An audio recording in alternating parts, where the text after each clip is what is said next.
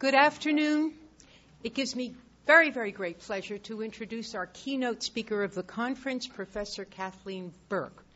California born, a BA at Berkeley. Kathy uh, then received her PhD at Oxford, where she was a student of someone renowned in our profession, A.J.P. Taylor.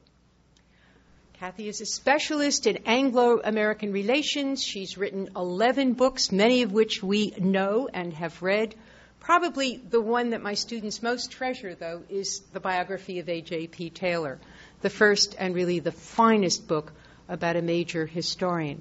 Uh, Kathy specializes in Anglo American relations and is now currently writing a book on the British and American empires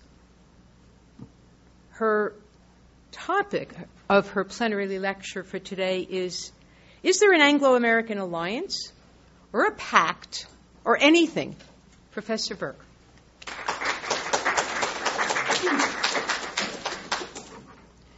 Forgive me, I have to turn on my. Okay. Um, I'm very pleased to be here. It's my first time at the Mershon Center. It's not my first time at uh, Ohio State. Um, some years ago, Mike Hogan and possibly Carol, I don't know, flew me over to give a talk on A.J.P. Taylor, as it happens. Um, I was his last research student. Uh, I was very fond of him. Um, and one thing I picked up from Taylor, of course, is accidents matter. Uh, matter. Uh, I will also say my uh, my theory is that history is messy. There are very few sharp edges and a lot of sort of trailing uh, fragments of, of, thread. So uh, I won't make a big deal of this, but there's no doubt, I think, that uh, um, something we all know, which is you never really know the answer to questions. And I think possibly that's part of uh, my theme today. Now, everyone in the world who pays attention to international affairs knows that there is a close Anglo American relationship although arguably as an instrument of government it's beginning to fade away. Indeed, in, in, in Great Britain, whenever there is some sort of crisis or one head of the of government visits the other, the term special relationship pops up in the press. Now, I myself think this is a term for weak states because strong states don't need to claim anything of the sort. And certainly the person least likely to use the term is a British diplomat. But it does say something about the relationship, which is the most long standing close relationship in today's world, although I suppose a counterclaim can be made by the Nordic countries. But an important difference in the Anglo American relationship is that it had, and still has, power. It is particularly important for Britain today that other countries perceive this closeness, which implies that Britain has a special ability to call on American influence. And this elevates Britain's own influence, at least in Europe, as well, unfortunately, as making her a really great target for uh, terrorists. But the title and organizing concept of this uh, conference stimulated me to ask, in these terms, just what constitutes this relationship. Now, even the terms turned out to be slippery. Is it an alliance, which is a formal and legal instrument, usually to deal with a possible future? Is it a pact, which my dictionary insists is primarily an informal agreement and not legally enforceable. Uh, pact is a term, I should add, which does not appear as a separate type of agreement, or indeed at all, in the British Diplomatic Bible, uh, Sir Ernest Satow's uh, Guide to Diplomatic Practice. Or is this relationship merely a habit which both countries find convenient? I want to look at the relationship in those terms, and, and I hope um, end with some sort of answer, be it ever so ambiguous. Now, I began this next paragraph by writing that countries often come to an agreement, by which I meant the general term agreement. But I then did what I usually do, but had neglected to do it this time, which is to look it up. Again, I turned to Satow. He says that in a generic sense, the term covers any meeting of minds but that it is necessary to draw a distinction between agreements intended to have an obligatory char- character, that is to say, of course, legal rights and duties, and agreements which are not intended to have such a character. He adds that in a restricted sense, the term agreement means an agreement intended to have an obligatory character, but usually of a less formal character than a treaty. So, when I say that the Anglo American relationship is littered with agreements, I mean agreements intended to have an obligatory character. And prominent amongst the earlier agreements were the treaties, which essentially sorted out the aftermath of the separation from England, which included the Treaty of Paris of 1783, the Treaty of Amity, Commerce, and Navigation, known as Mr. Jay's Treaty of 1795, and the Treaty of Ghent of 1814, which dealt with the War of 1812. But I do not think that this is the type of agreement with which we are primarily concerned during this conference, since they were concerned with past events rather than future possibilities. There were those during the 19th century which arose from the continuing problems arising from the expansion of the American empire and Britain's attempts to contain it, such as the Webster Ashburton Treaty of 1841 over the boundary between Maine and Canada, and the treaty in regard to limits westwards of the Rocky Mountains of 1846 over the Oregon Territory. There were those whose purpose was to sort out post war conflicts, such as the Treaty of Washington of 1871 over the Alabama claims arising uh, from the Civil War. All of these stipulated, openly or by implication, future behavior by the signatories, but none of them were military treaties dealing with current and future threats by others, and this is my focus today.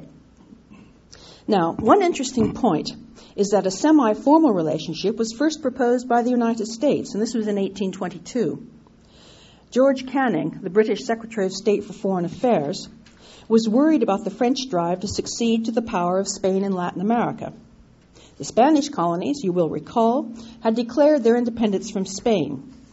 And the question was should Great Britain recognize their independence? This was a concern to Great Britain for two reasons.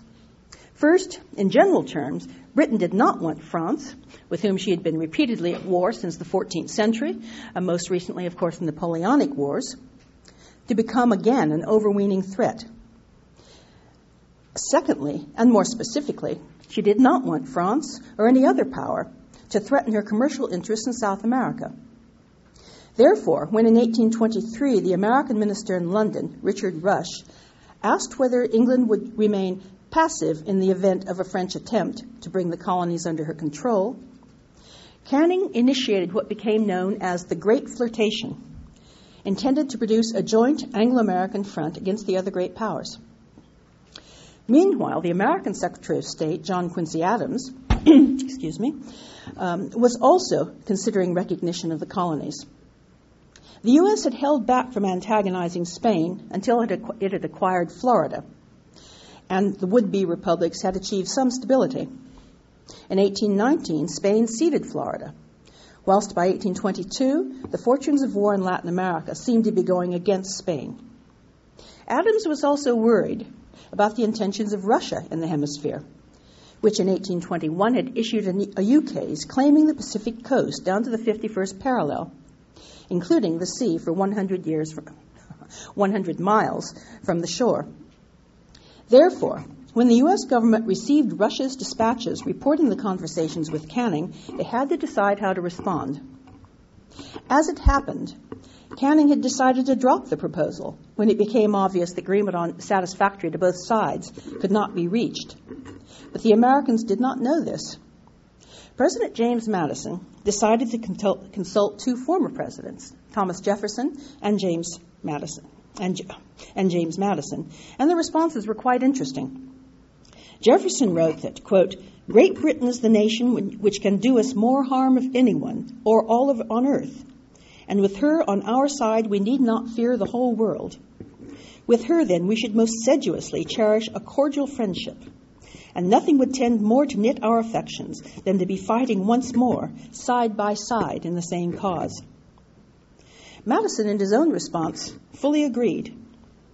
It is well to keep these words of the main author of the Declaration of Independence in mind when we come to the period of the Cold War.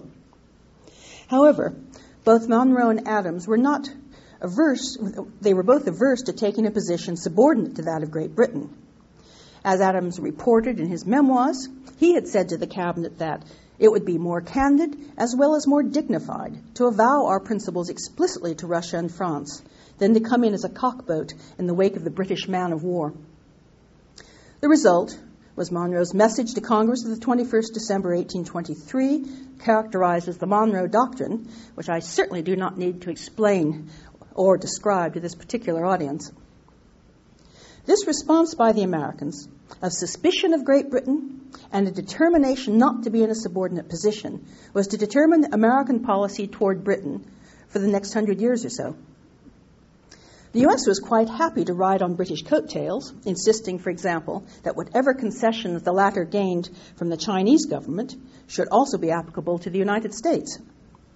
Again, the U.S. benefited hugely from being able to depend on the Royal Navy to patrol the Atlantic Ocean although this was something seldom, if ever, ever mentioned, at least not publicly. How, for example, could the U.S., with its minuscule navy, have responded with menaces if the European powers had wanted to move in on Latin America? Fortunately, Great Britain had no more wish to see them making inroads into the former Spanish colonies than the U.S. did. In any case, for most of the remainder of the 19th century, the two followed separate, although related paths. Great Britain concentrated on building and defending her empire, whilst the U.S. concentrated on establishing her dominion from sea to, to shining sea. The only serious conflicts arose over the Canadian U.S. border, and they seldom actually resulted in shots being fired in any sustained manner. For Great Britain, the world became a more threatening place near the end of the century. A comment by Admiral Sir Ernle Chatfield in 1934 sets out precisely the British position at the end of the 19th century. We are in the remarkable position of not wanting to quarrel with anybody because we have got most of the world already, or the best parts of it, and we only want to keep what we have got and prevent others from taking it away from us. Both France and Russia increasingly challenged Britain's empire, formal and informal the French primarily in Africa, the British in Central Asia and Persia uh, because of their drive towards the borders of India, as well as in China. Then, in the 1890s, there emerged a third threat, and this was Germany. Germany wanted colonies, and to gain and keep them, she planned to build a navy capable of challenging that of Great Britain, and announced this plan in the preamble to her 1898 naval bill. Britain turned to the United States in anxiety and hope anxious because she anticipated if there was a war with some of the European powers, the U.S. would join Britain's enemies. And if that happened, Britain would lose. Hopeful because of all the countries in the world, the U.S. was the closest in interests and ideas liberty, free trade, and peace. However, she had to convince the United States of the desirability of this alignment. A long step in this direction was made with the Spanish American War of 1898 and the Americans' partial misunderstanding of British actions. The explosion on the battleship USS Maine in Havana Harbor drove the U.S. into war with Spain. She could hardly attack the Spanish mainland, but she could attack her colonies. And the Asiatic Squadron of the U.S. Navy, under the command of Commodore George Dewey, steamed to the Philippines. Neutral vessels, with Germany's the largest group, larger than the American squadron, in fact, arrived in Manila Bay to watch. The German fleet was there to claim the Philippines if the Americans did not want them. And Dewey and the German commander came into conflict. The Germans were provocative, cutting in front of U.S. ships, taking soundings in the harbor, landing supplies for the besieged Spanish, and refusing to salute the U.S. flag, required by naval courtesy. When Dewey began to bombard Manila to soften it up before an American landing, the British commander, Captain Edward Chichester, moved two ships nearby to observe the effects of the American fire. In doing so, he appeared to be placing the British deliberately between the American and German ships, thereby saving the Americans from a stab in the back. Although it is highly unlikely that the Germans would have fired on the Americans in any, in any case. Nothing that the Germans could say checked the growth of the legend which received sustenance from an erroneous count published the following year in Henry Cabot Lodge's Our War with Spain. Further encouragement was given to this interpretation by the fact that only Chichester fired a 21 gun salute when the American flag rose over Manila. More than any real episode, this imaginary one contributed to the belief that Great Britain had been the United States' only friend during the war.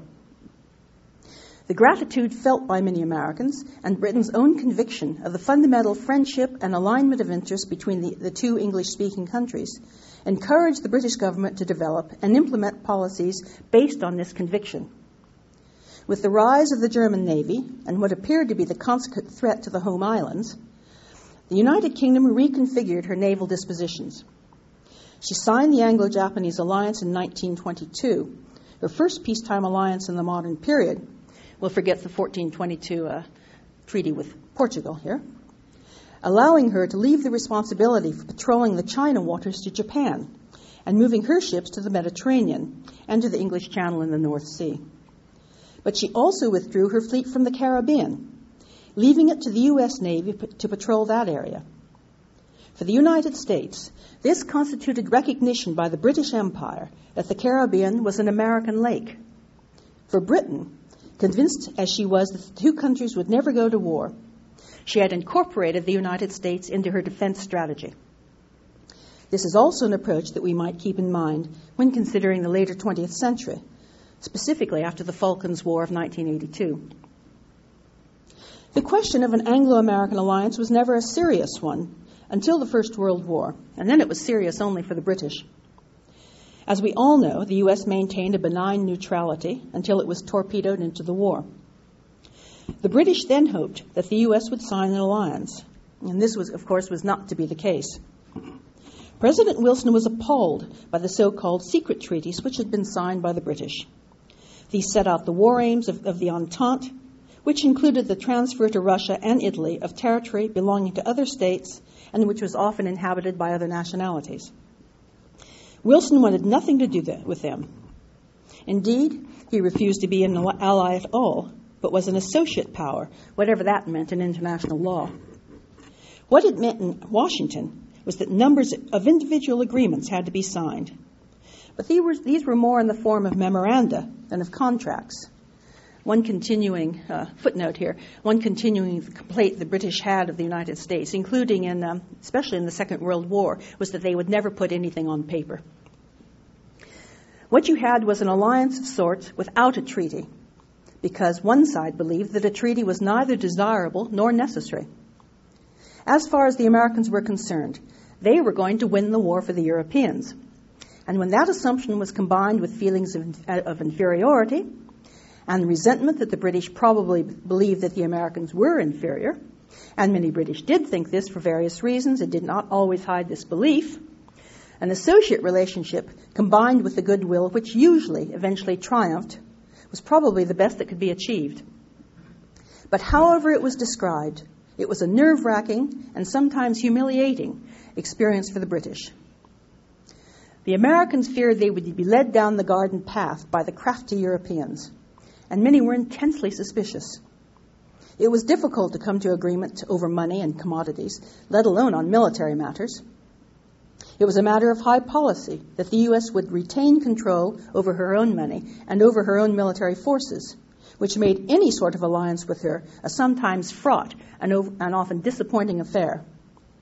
During the Second World War, the British Army commander of the Burma campaign, General Sir William Slim, wrote that Allies are the most aggravating of people, a comment with which his predecessors in the First World War would have fervently agreed.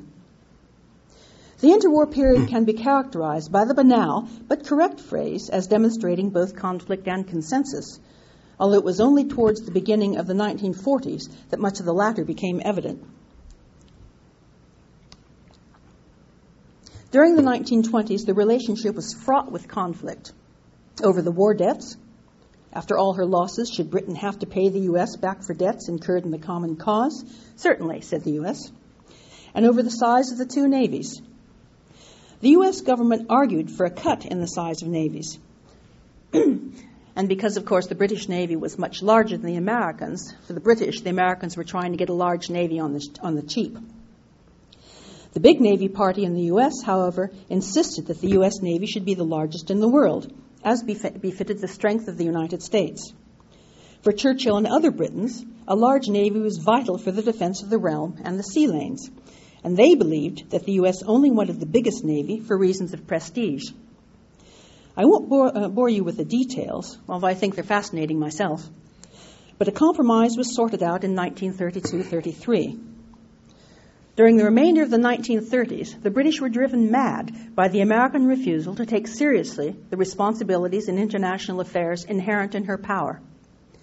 The U.S. wanted to be a great power, with the attendant respect and deference, but did not want the international responsibilities of such a position. The British tried to convince the U.S. that their own interests in the Far East, not just British interests, were threatened by the rise of Japan, but they were mostly ignored, except by elements of the Navy, I should add. The U.S., after all, was caught up with domestic discord over whether the United States should be involved in foreign affairs at all. Again, I don't need to explain the situation to this audience. Nevertheless, as storm clouds darkened, various American decision makers did come to agreements with the British. One of the first of these agreements concerned intelligence, and I do want to, want to emphasize these all took place while the United States was still neutral. In July 1940, William Wild Bill Donovan, the future head of the Office of Strategic Services and later of the CIA, traveled to Britain as President Roosevelt's special envoy to look at the current British intelligence capabilities. Roosevelt, who as Assistant Secretary of the Navy during the First World War, uh, had visited London, had responsibility for the Office of, Office of Naval Intelligence, and had visited London in 1918 and had been very impressed with the British intelligence effort. Didn't know that the British, of course, had broken the American cipher quite easily and was reading everything they knew. Woodrow Wilson made up the cipher himself, which caused the British to fall about laughing, more or less. Anyhow, um, he was thus open to Donovan's suggestion upon his return that the two countries develop a full intelligence collaboration.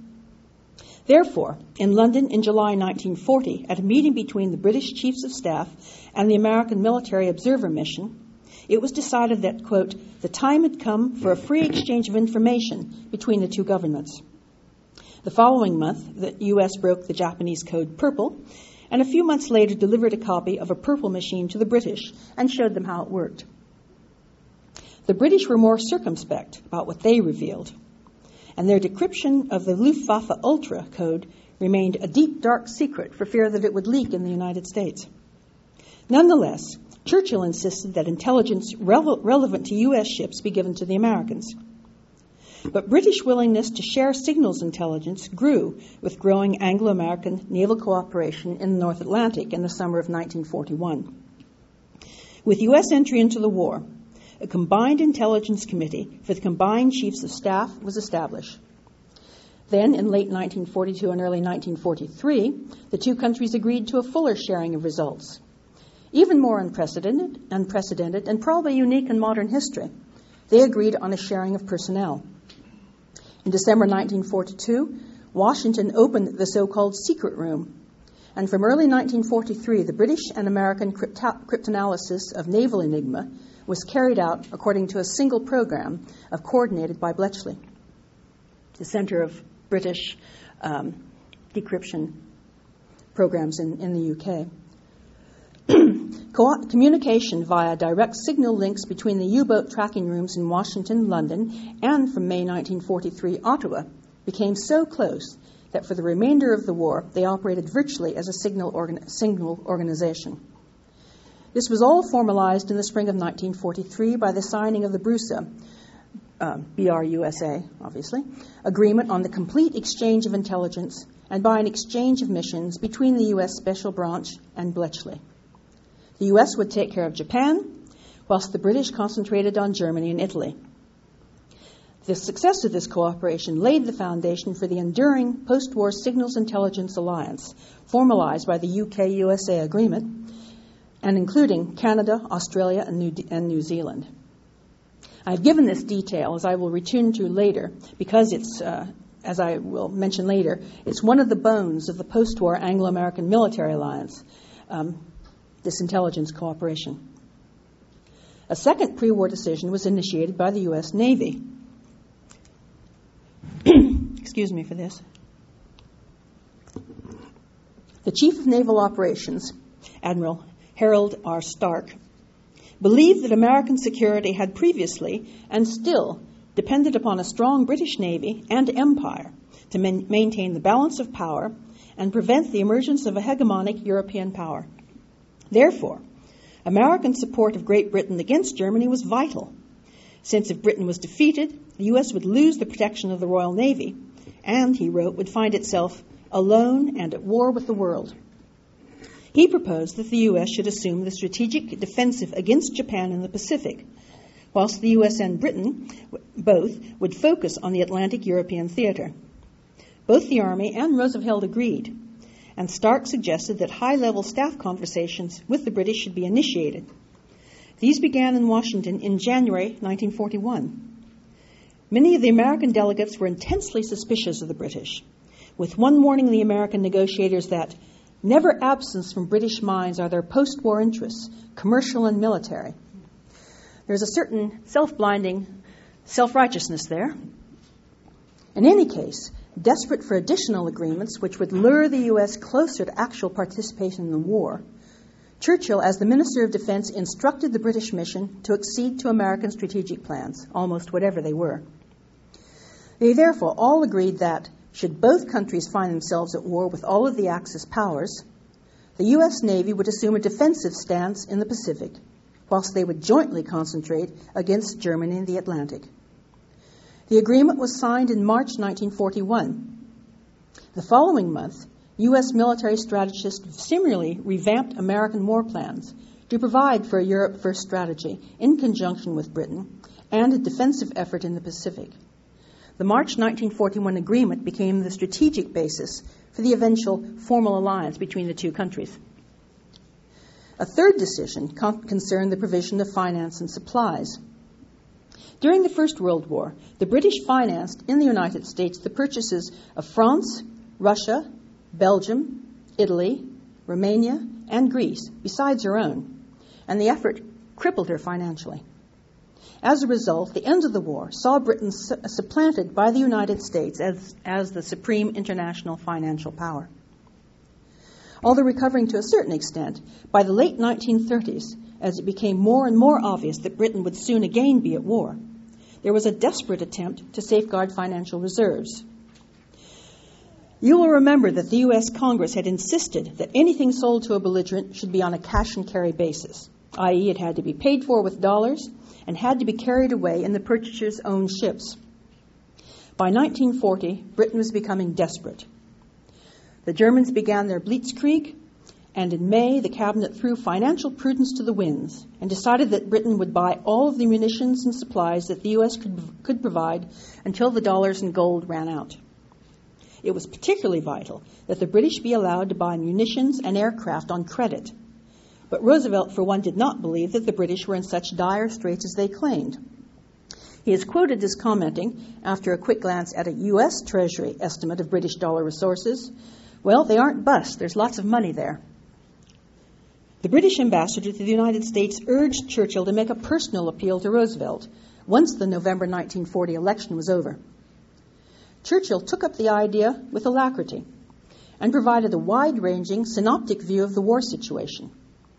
He then called for help with finance and shipping, and above all, in, in buying munitions and aircraft on credit. Roosevelt received the letter whilst on a Uh, post election cruise in the Caribbean, thought about it for a day or two, and then came up with the Lend Lease idea. It was, after all, a means by which the U.S. could defend itself by proxy. The British were delighted, but Congress, of course, took more convincing. There had to be recompense, or the consideration, as it was called, always capitalized but it was not to be repaid in dollars, no more war debts, but in policies. Goods provided could not be used for exports, and discrimination against any product produced by the other was prohibited. Britain would be required to abandon imperial preference, by which members of the Empire and Commonwealth agreed preferential tariffs for each other, and the sterling area, within which other currencies were tied to the pound. Britain was to embrace multilateralism, but she would still face very high American tariffs. After very tough negotiations and the threat of the fragmentation of the Churchill government, the U.S. backed off, and the Master Lend Lease Agreement was signed in March 1941, the same month as, as the Strategic Agreement. if I don't stop coughing, someone else is going to have to give this paper. By this agreement, the U.S. provided $27 billion worth of supplies to the British Empire, However, what is usually forgotten is the existence of what is called reverse lend lease, by which the British provided $6 billion to the Americans, primarily raw materials from the empire. The Americans, however, disregarded this and tended to treat the British more as supplicants than allies in this area. Indeed, later in the war, a number of American officials used or tried to use Lend Lease as a lever against the British. Secretary of the Treasury Morgenthau wanted to destroy the pound as an international currency to allow the dollar to replace it, and at one time had forced British currency reserves down to 3 million pounds. Cordell Hull, the Secretary of State, was the power behind the attempt to force an end to imperial preference. As one of his officials, Dean Acheson, said, this was their only chance to do it. The third predator was the armed services.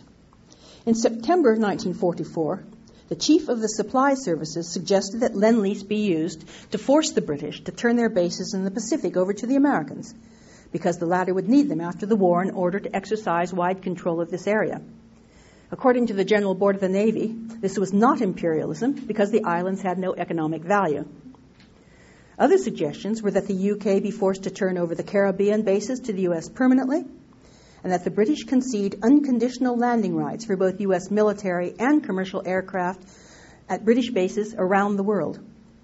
In other words, the British would receive what they needed, but no more, and the price was constant and sometimes very strong pressure to accede to American wishes and desires, which had little to do with the war, but a very great deal to do with American post war power. Lend Lease aid was vital to Britain and just sufficient, but it came with ropes attached. The fourth pre war arrangement was over nuclear matters. Essentially, scientists in Britain invented the bomb. Whilst the US was still neutral, the UK gave to Roosevelt the Frisch Peierls Memorandum setting this out. The US, which had the money, the scientific manpower, because most of Britain's scientists at that moment were concentrating on radar, and the space, took it over and directed the development and building of the bomb. Scientists from both countries worked together at Los Alamos.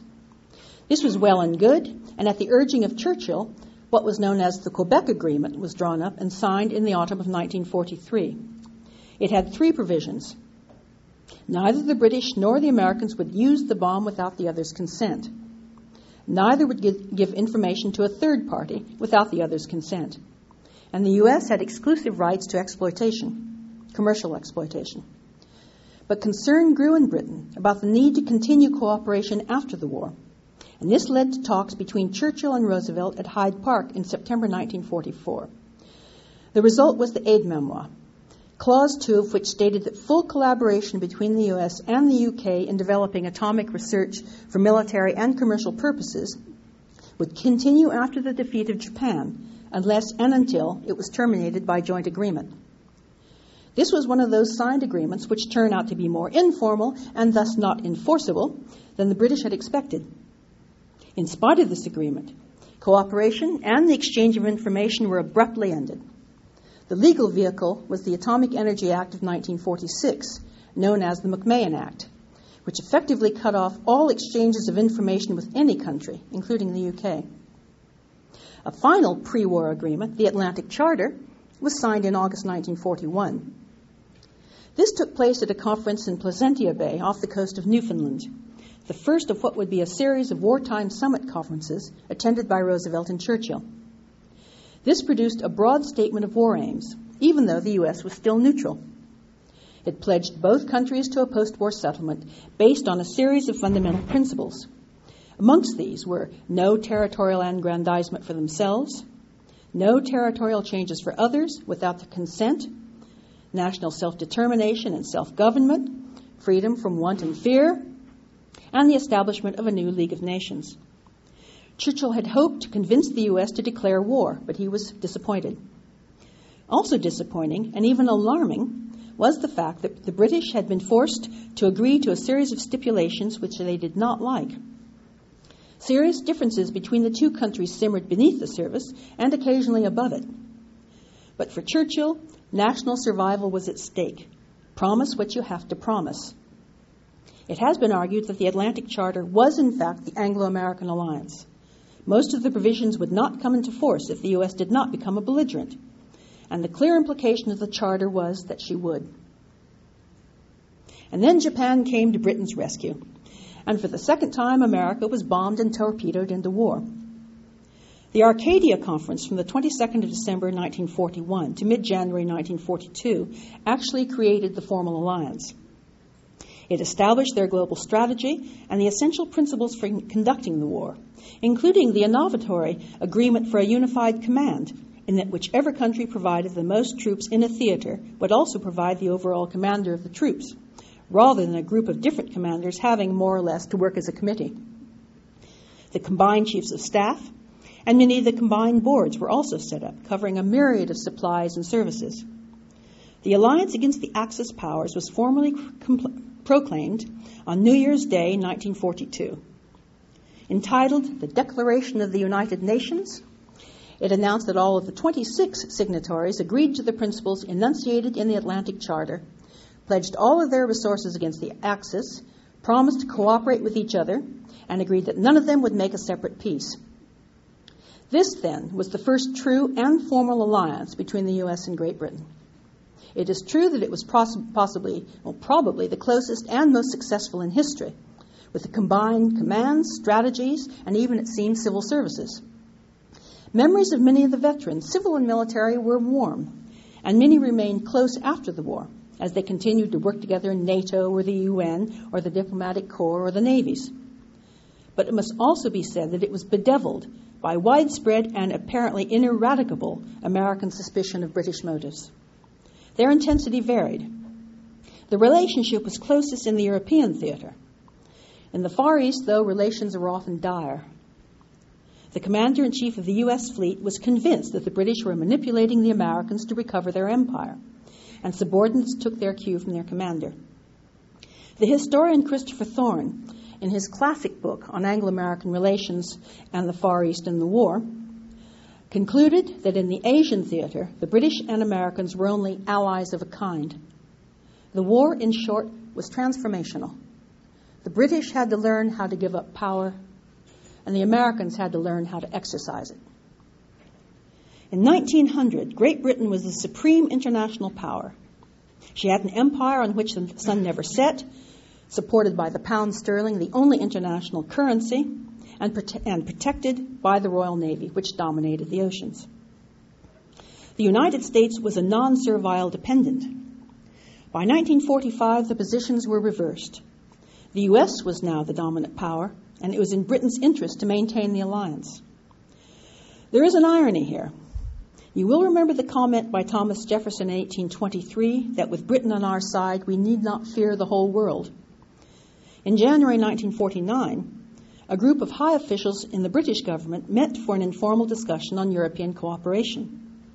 Their conclusion was that since post war planning began, our policy has been to secure close political, military, and economic cooperation with USA. This has been necessary to get economic aid. It will always be decisive for our security. We hope to secure a special relationship with USA and Canada, for in the last resort, we cannot rely upon the European countries. What is especially interesting to me is that it was the first time in history that one superpower had passed the baton to the next superpower without a battle between them having been fought. But the UK was also of use to the US. A State Department policy statement of June 1948 demonstrated a new appreciation of the value of the British Empire probably one of the most spectacular changes in American perceptions the, of the world and the UK's place in it since it had occurred since the Revolution. Written during a, a period of very tense negotiations between the two countries over the Marshall Plan, it states that British friendship and cooperation is necessary for American defense. The United Kingdom, the dominions, colonies, and dependencies form a worldwide network of strategically located territories of great military value which have served as defensive outposts and as bridgeheads for operations. Subject to our general policy of favoring eventual self determination of peoples, it is our objective that the integrity of this area be maintained. Or, as it was later put by Frank Wisner, head of covert operations for the CIA, wherever there is some place we want to destabilize, the British have an island nearby. Mutual need was, therefore, the foundation of the post war Anglo American alliance of a kind. It is a military alliance. The combined chiefs of staff continued their work until this was subsumed into NATO, until 1949, in fact. The formal military alliance established in 1949, just in case you didn't know. NATO first proposed, was first proposed and then midwifed by the British Foreign Secretary, Ernest Bevin. Bevin was desperate for the United States to commit itself to the defense of Europe, since the alternative appeared to be Soviet domination, even if not formal occupation. This is a major piece of evidence supporting the argument of the Norwegian historian Geir Lundestad that the U.S. relationship with Europe was, and perhaps still is, an empire by invitation. The U.S. also extended economic aid to 16 countries to enable them to kickstart their economies. Each country had to sign a bilateral treaty with the United States, which contained some strict quid pro quos for the aid. Britain believed that, several of the terms of the treaty were so damaging to the UK that she decided to forego Marshall aid rather than to sign the bilateral. In the end, the U.S. need for British foreign policy support was such that she agreed to take out the offending clauses. As I stated earlier, the bones of the alliance are the intelligence and nuclear relationships. The intelligence relationship continues because it benefits both countries, although the U.S., with its vast resources, is the dominant partner in signals intelligence. By report, the, U- the UK is rather bad- better at human intelligence, also known as spies. The nuclear relationship has seen more fundamental changes. The UK was so outraged at the Americans cutting off cooperation that she decided to build her own bomb. There were important reasons other than pique, of course. First of all, when this decision was taken in 1947, NATO had not yet been formed, and thus the British government could not count on American support against the Soviet Union. It was believed that deterrence was vital since the UK had neither the population nor an army the size of the USSR's, and only the bomb would be uh, threatening enough to deter. Besides, the UK had invented the bomb and she should have one. But it is also clear that it was to be a weapon against a friend as well as against an enemy. The British have always found it difficult to believe that the U.S., if push came to shove, really would trade Chicago or New York for London. Besides, it was clear that to have a place at the international high table, you had to be a nuclear power, and that without this power, the U.S. would not pay sufficient attention to British interests. Therefore, she built a bomb, which was tested in 1952. The United States, however, was by then developing a thermonuclear bomb, and once it was successfully tested, the British cabinet decided that Britain must also possess one. On the other hand, British developments in the peaceful use of atomic energy were far in advance of those of the United States. She now had something to contribute to an Anglo American nuclear agreement. President Eisenhower, who later told British Prime Minister Harold Macmillan that the McMahon Act was, quote, one of the most deplorable incidents in American history, of which he personally felt ashamed, was sympathetic to British arguments for establishing cooperation and the exchange of information. It was also not unrelated to the need to rebuild the relationship after the split over Suez. In March 1952, March 1954, the two sides signed the, signed the Wilson-Alexander Agreement, the first joint targeting agreement. In January 1957, the U.S. suggested and the British welcomed the deployment of ICBMs in Britain. In October 1957 came the shock of, shock of Sputnik, the world's first satellite. The UK had successfully tested her own H bomb in May, which she had developed entirely without American help. Eisenhower pressed Congress to repeal the McMahon Act, which they did. This cleared the way for the two countries to sign in 1958 the US UK Mutual Defense Agreement, which is a nuclear alliance. information could now be exchanged, and it also authorized the transfer of materials. The British, for example, supplied plutonium to the U.S., which was produced, along with electricity for commercial use, by the world's first nuclear reactor. In 1962, the U.S. agreed to supply the Polaris delivery system to the U.K. to be armed with British built nuclear warheads. This was in exchange for the building of an American base for its nuclear submarines at Holy Loch, near to Glasgow in Scotland. In due course, Britain also received Trident, and this relationship continues today. Although, if after this election those are elected who think Trident should be given up, uh, I may have to revamp that particular sentence. Theoretically, these are NATO weapons, but Britain has the right to use them if the country is in supreme perils. This is the basis for her claim that she possesses an independent nuclear deterrent, a concession extracted from the Americans in an operation akin to pulling of tooth. What then can we say about alliances based on the Anglo American experience? First of all, there have to be international interests in common, and in particular, a common enemy. No, no country makes an alliance for the fun of it. In this case, Germany was the common enemy during the two world wars, the USSR during the Cold War, and unnamed terrorists now. I trust we shall agree not to call it the war on terror. The relationship does not have to be equal. In fact, it seldom is. But to be durable, each has to have something of value to contribute. For most of the post war period, Britain has had a well trained professional army which would actually fight. It went through a steep decline in the 1960s and 1970s due to British economic weakness.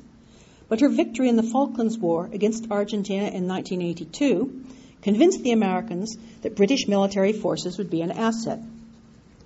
Their worth was demonstrated in the 1991 Gulf War, and since the late 1980s, I gather, according to chats with the Chief of Army Operations in Washington, American war plans assume that the British will also be fighting. Is this analogous to Britain's incorporating the U.S. into her own defense strategy in 1901? These arrangements are apart from NATO, since only in the late 1990s did all agree that NATO troops could be used out of area. A durable alliance is likely to be based on favorable views of the other. In 1950, the State Department set out its perception of the alliance. Quote, no other country has the same qualifications for being our principal ally and partner as the UK. It has internal political strength and important capabilities in the political, economic, and military fields throughout the world. Most important, the British share our fundamental objectives and standards of conduct to achieve our foreign policy objectives, we must have the cooperation of our allies and friends. The British, and with them the rest of the Commonwealth, particularly the older dominions, are our most reliable and useful allies, with whom a special relationship should exist. This relationship is not an end in itself, but must be used as an instrument of achieving common objectives. We cannot afford to permit a deterioration in our relationship with the British. This implies more than a little fellow feeling and trust. This trust can lead one astray, of course. The UK trusted that the US would, if not support them, would at least not oppose their invasion of Egypt in the Suez Crisis. To the astonishment of the Prime Minister Anthony Eden and the Chancellor of the Exchequer, Harold Macmillan, the US did not. In fact, the US refused to support the pound and refused to supply the UK with oil to replace what the UK lost with the blowing up of the oil pipelines. Indeed, Eisenhower cut off all contact with the UK. By report, the only link was uh, in Egypt, in fact, between the, the uh, uh, representatives of MI6 and CIA. This was a profound alliance failure. Eisenhower's comment in fact, commented uh, in 1960s to Richard Nixon the single most appalling decision he'd made in foreign policy was not to support the British at Suez. Again, though, in the Anglo American example, there is a wide range of popular links. The language, first of all. As Bismarck said in 1898, when asked what the decisive factor in modern history was, replied, The fact that the North Americans speak English. As a counter to that, however, one should remember Dean Acheson's statement that, of course, a unique relation existed between Britain and America. Our common language and history ensured that, but unique did not mean affectionate. And indeed, it's well to remember that until the Korean War, the US and the UK were on opposite sides of war more often than they were uh, on the same side. Nevertheless, a feeling of a common heritage has inclined the two populations towards sympathy and sometimes affection for the other, a feeling aided by fighting two world wars and, in earlier years, gratitude on the British side for Lend Lease and Marshall aid. This is a wasting asset, however, and popular culture is now a likelier glue. But there are also links between the academic, legal, and cultural communities. On a governmental level, the navies work closely together and the Foreign Office and State Department actually exchange personnel. I was speaking to the uh, uh, First Secretary of the British, uh, American First Secretary in their embassy in, in uh, London a couple of years ago, and he'd spent an entire year as an intern in the um, Foreign Office. Actually, exchanges of personnel. I also spoke once to uh, the minister, the American, the American uh, minister in the British in the American Embassy in Britain, and he said that often his colleagues in the State Department, um, uh, he, that he, get this again. He was uh, an American stationed, as it were, at a fairly high level in the Foreign Office, and he said that uh, Foreign Office members often gave him uh, copies of cables that came from the British ambassador and so forth in the, their embassy in Washington, and he tended to learn a lot more from those particular cables than he learned from the State Department itself.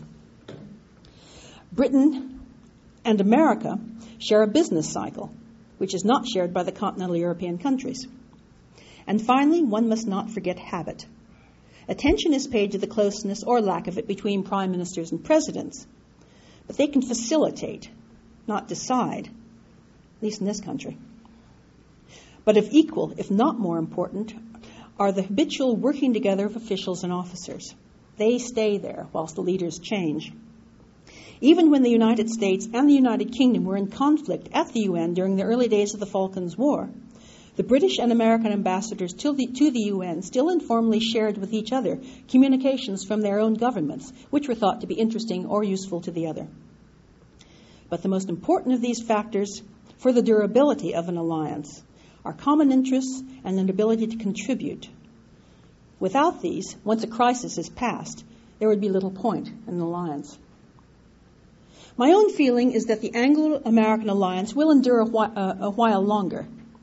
But in defense terms, whilst Britain spends vastly more than the continental, continental Europeans, nevertheless, current and future economic weakness may preclude its being enough to support a useful force.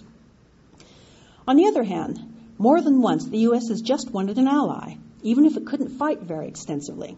And the Vietnam War is a good example of this uh, when, according to Lyndon Johnson, all the Americans wanted from the British was a platoon of bagpipers to show that the U.S. did not lack allies. Both countries have extensive international interests, and the U.S. has to have someone to talk to. The British Diplomatic Corps is one of the best in the world, and its members often carry out negotiations which the Americans could not do themselves, such as in the Middle East. But as American demographics change, and American interest veers from Europe to the Pacific, the U.S. will eventually look to others.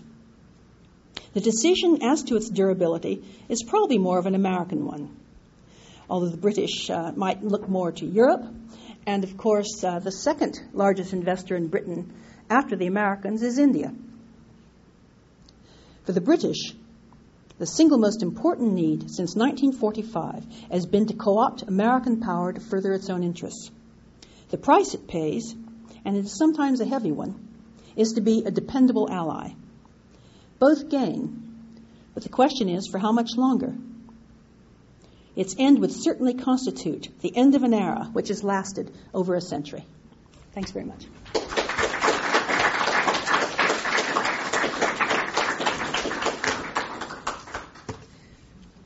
Yeah, fine. Um, we have a few minutes for questions. The next panel begins at 2 o'clock. And we do want to have a break, but are there any questions? Right. point is that I think that if you want to make a general statement about alliance, it's difficult to do with the Anglo-American uh, special relationship because what you have is two insular, you know, uh, offshore balancing powers that are maritime powers. Okay? Both of them have an interest in keeping Europe in a balanced power situation. Neither, both of them when, Wilson was president, he, his greatest fear was that one side would win or the other side would win. Because he said one side won, Germany would dominate the continent. If Russia won, then Russia would dominate the continent. And uh, then the U.S. would have to be a garrison state and give up its democracy. So the, the point is, they Britain, of course, always wanted to maintain balanced power on the continent. So they've shared that interest because they're maritime offshore balancing. So they can possess a lot of power and they don't threaten each other. But that's not true of most alliances, which are they're not that type of power. Could I, could I just could I just answer that one first? Um, I mean, yes, uh, not wanting one side to win the other, but of course it was Roosevelt who insisted on unconditional uh, surrender when the British thought this was rather stupid. In fact, because you couldn't then get off, uh, uh, you know, take away weaker powers from Germany. Yes, they're both maritime powers, uh, but that made Britain a global balance of power uh, primary nation. Um, you could say the Americans are doing the same. Um, on the other hand, the British thought then they didn't have any permanent friends or enemies. This has now changed, of course. They hope they have a permanent friend in the United States, at least not a permanent enemy. I agree with you, there are elements in common, but I think probably there are more profound differences, and they only really have alliances when there's an enemy. Michael. So you, you mentioned a point about this is, you know, the transition from Britain's uh, dominance to American dominance one sort of peaceful passage of the baton. And, and you hear this a lot when people talk about the Anglo-American special relationship. But I, I was wondering your thoughts on this because I've heard different arguments about this.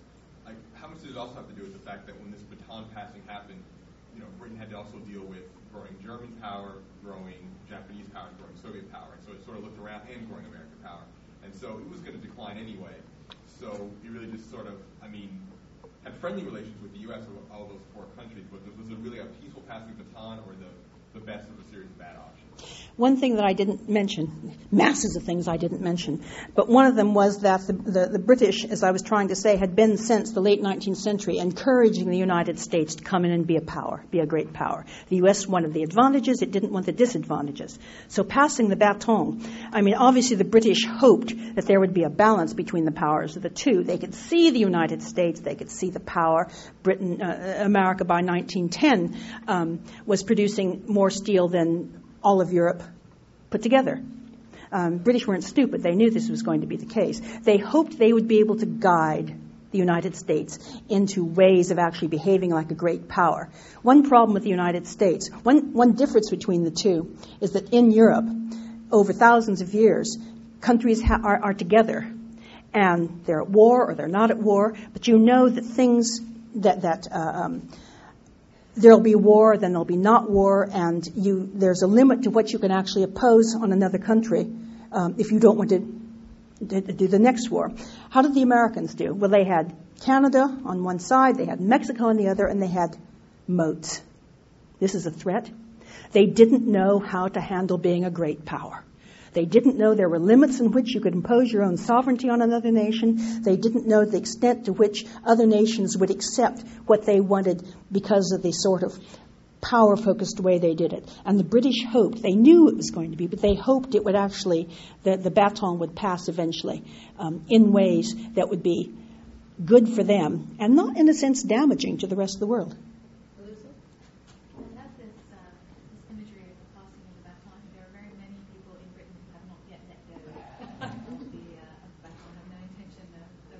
There's not a lot of them anymore.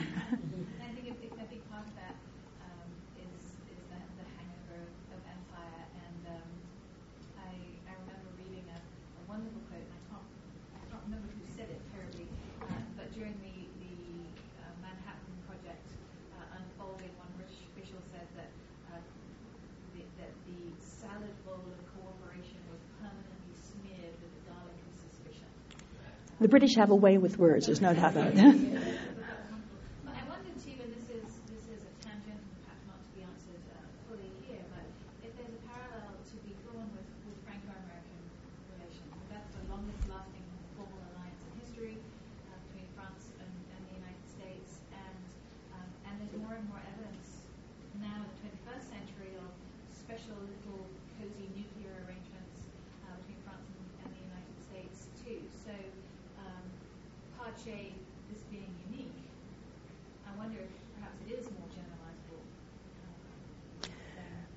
Um, the French, the French uh, is, is, is, is a bit uh, a bit difficult.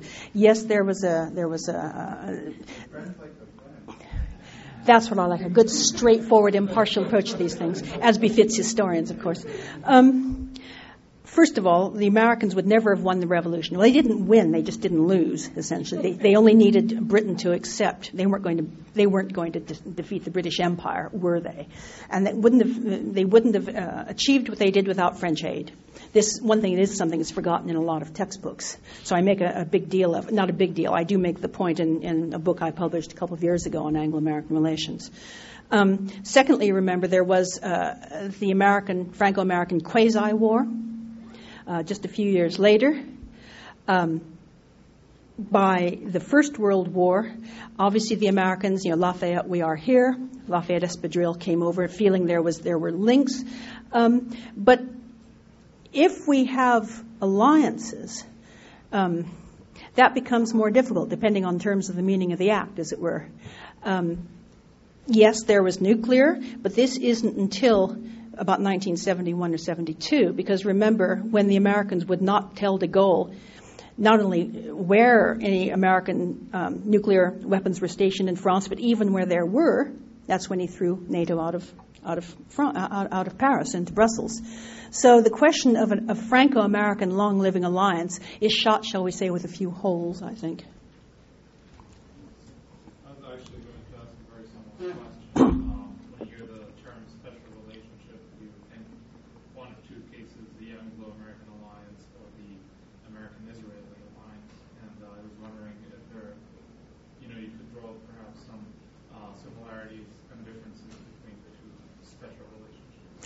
Well, America has lots of special relationships. They have a special relationship with Germany when they need money to, to be paid to, to the Russians. They have one with Saudi Arabia because of the oil. Um, um, Japan, yes. Uh, uh, Australia assumes it has an Anglo an Anglo Australian because they will always fight. Um, they were found in Vietnam. They were found in Korea. They were found they're found in Iraq and so forth. Um, the Anglo American one is slightly different. The Anglo Israeli alliance, if I may say so, shows the strength of a weak nation. That the United States has interests. It also has a lot of domestic pressure, which we are in this, con- in this country, which we, uh, again, I don't have to describe to this, this gathering. And the question is what does the United States positively gain from an Anglo Israeli alliance? The alternative is that uh, Britain does not threaten to bring America any sort of larger war, for example. Uh, they don't take money uh, from the United States in the, in the, in the same way. I have no doubt. I have no. I don't know. Obviously, be, between be, uh, through perhaps the general agreement to borrow and so forth, but. The United States takes Britain for granted, I think, because this trust means it assumes it will always be there. Uh, it isn't a dangerous ally. Israel is a dangerous ally. And so that's special, I think, only in that it takes a remarkable amount of American time, money, and anxiety to maintain it. You said at the end that um, that habit is kind of an important part in alliance sustenance. Would you, would you agree that one, certainly one of the keys in habit is institutionalization? Well, that's what I was I was rather trying to hint. Um, the fact that uh, um, well, the Foreign Office and the State Department. The navies have comparability. You know, they're the same ball bearings, you know, the same uh, types of, of uh, girders and guns, that, and, and personnel are exchanged all the time. Um, of course, there's a lot of, of, of, cooperation, special cooperation through NATO. Um, the intelligence relationship, the institutional relationship there, and still the exchange of personnel. The fact that I mean, one really interesting inter- in, institutionalization, I wouldn't have thought it in those terms, but I, that probably is a good summing up, is between the two foreign policy establishments. The difficulty with American relationships, um, I am told again, um, with France and Germany and so forth, is they come over and say there's a problem or they might come over and lecture, or they might. Britain decides that there is a problem. They come to the United States and they say, look, you've got this problem. We've proposed this, this, and this as solutions. Um, the fact that uh, the pen is such a powerful weapon in Britain, that is to say, you can, you, you can get a lot of um, promotion in the civil service by your ability to draft. Um, again, you have you have situation. He who, he who drafts controls. I think we can agree because then everyone has to uh, respond to the draft instead of bringing normally their own draft. Um, there was one occasion which some of you, I'm sure, know about uh, with Kissinger, um, when the Soviets proposed a nuclear arrangement with the United States, and Kissinger, the, the, the, permanent secretary, second permanent secretary, I think, of the Foreign Office was actually in Washington. And Kissinger asked him to draft the American response because he didn't trust the State Department. They weren't good enough. And so there you are, having essentially Kissinger treating uh, the British Foreign Office as a desk officer and depending on them to produce a draft that would be acceptable to the Soviets but wouldn't commit the United States to anything. You can't get much more institutionalization than that, I think.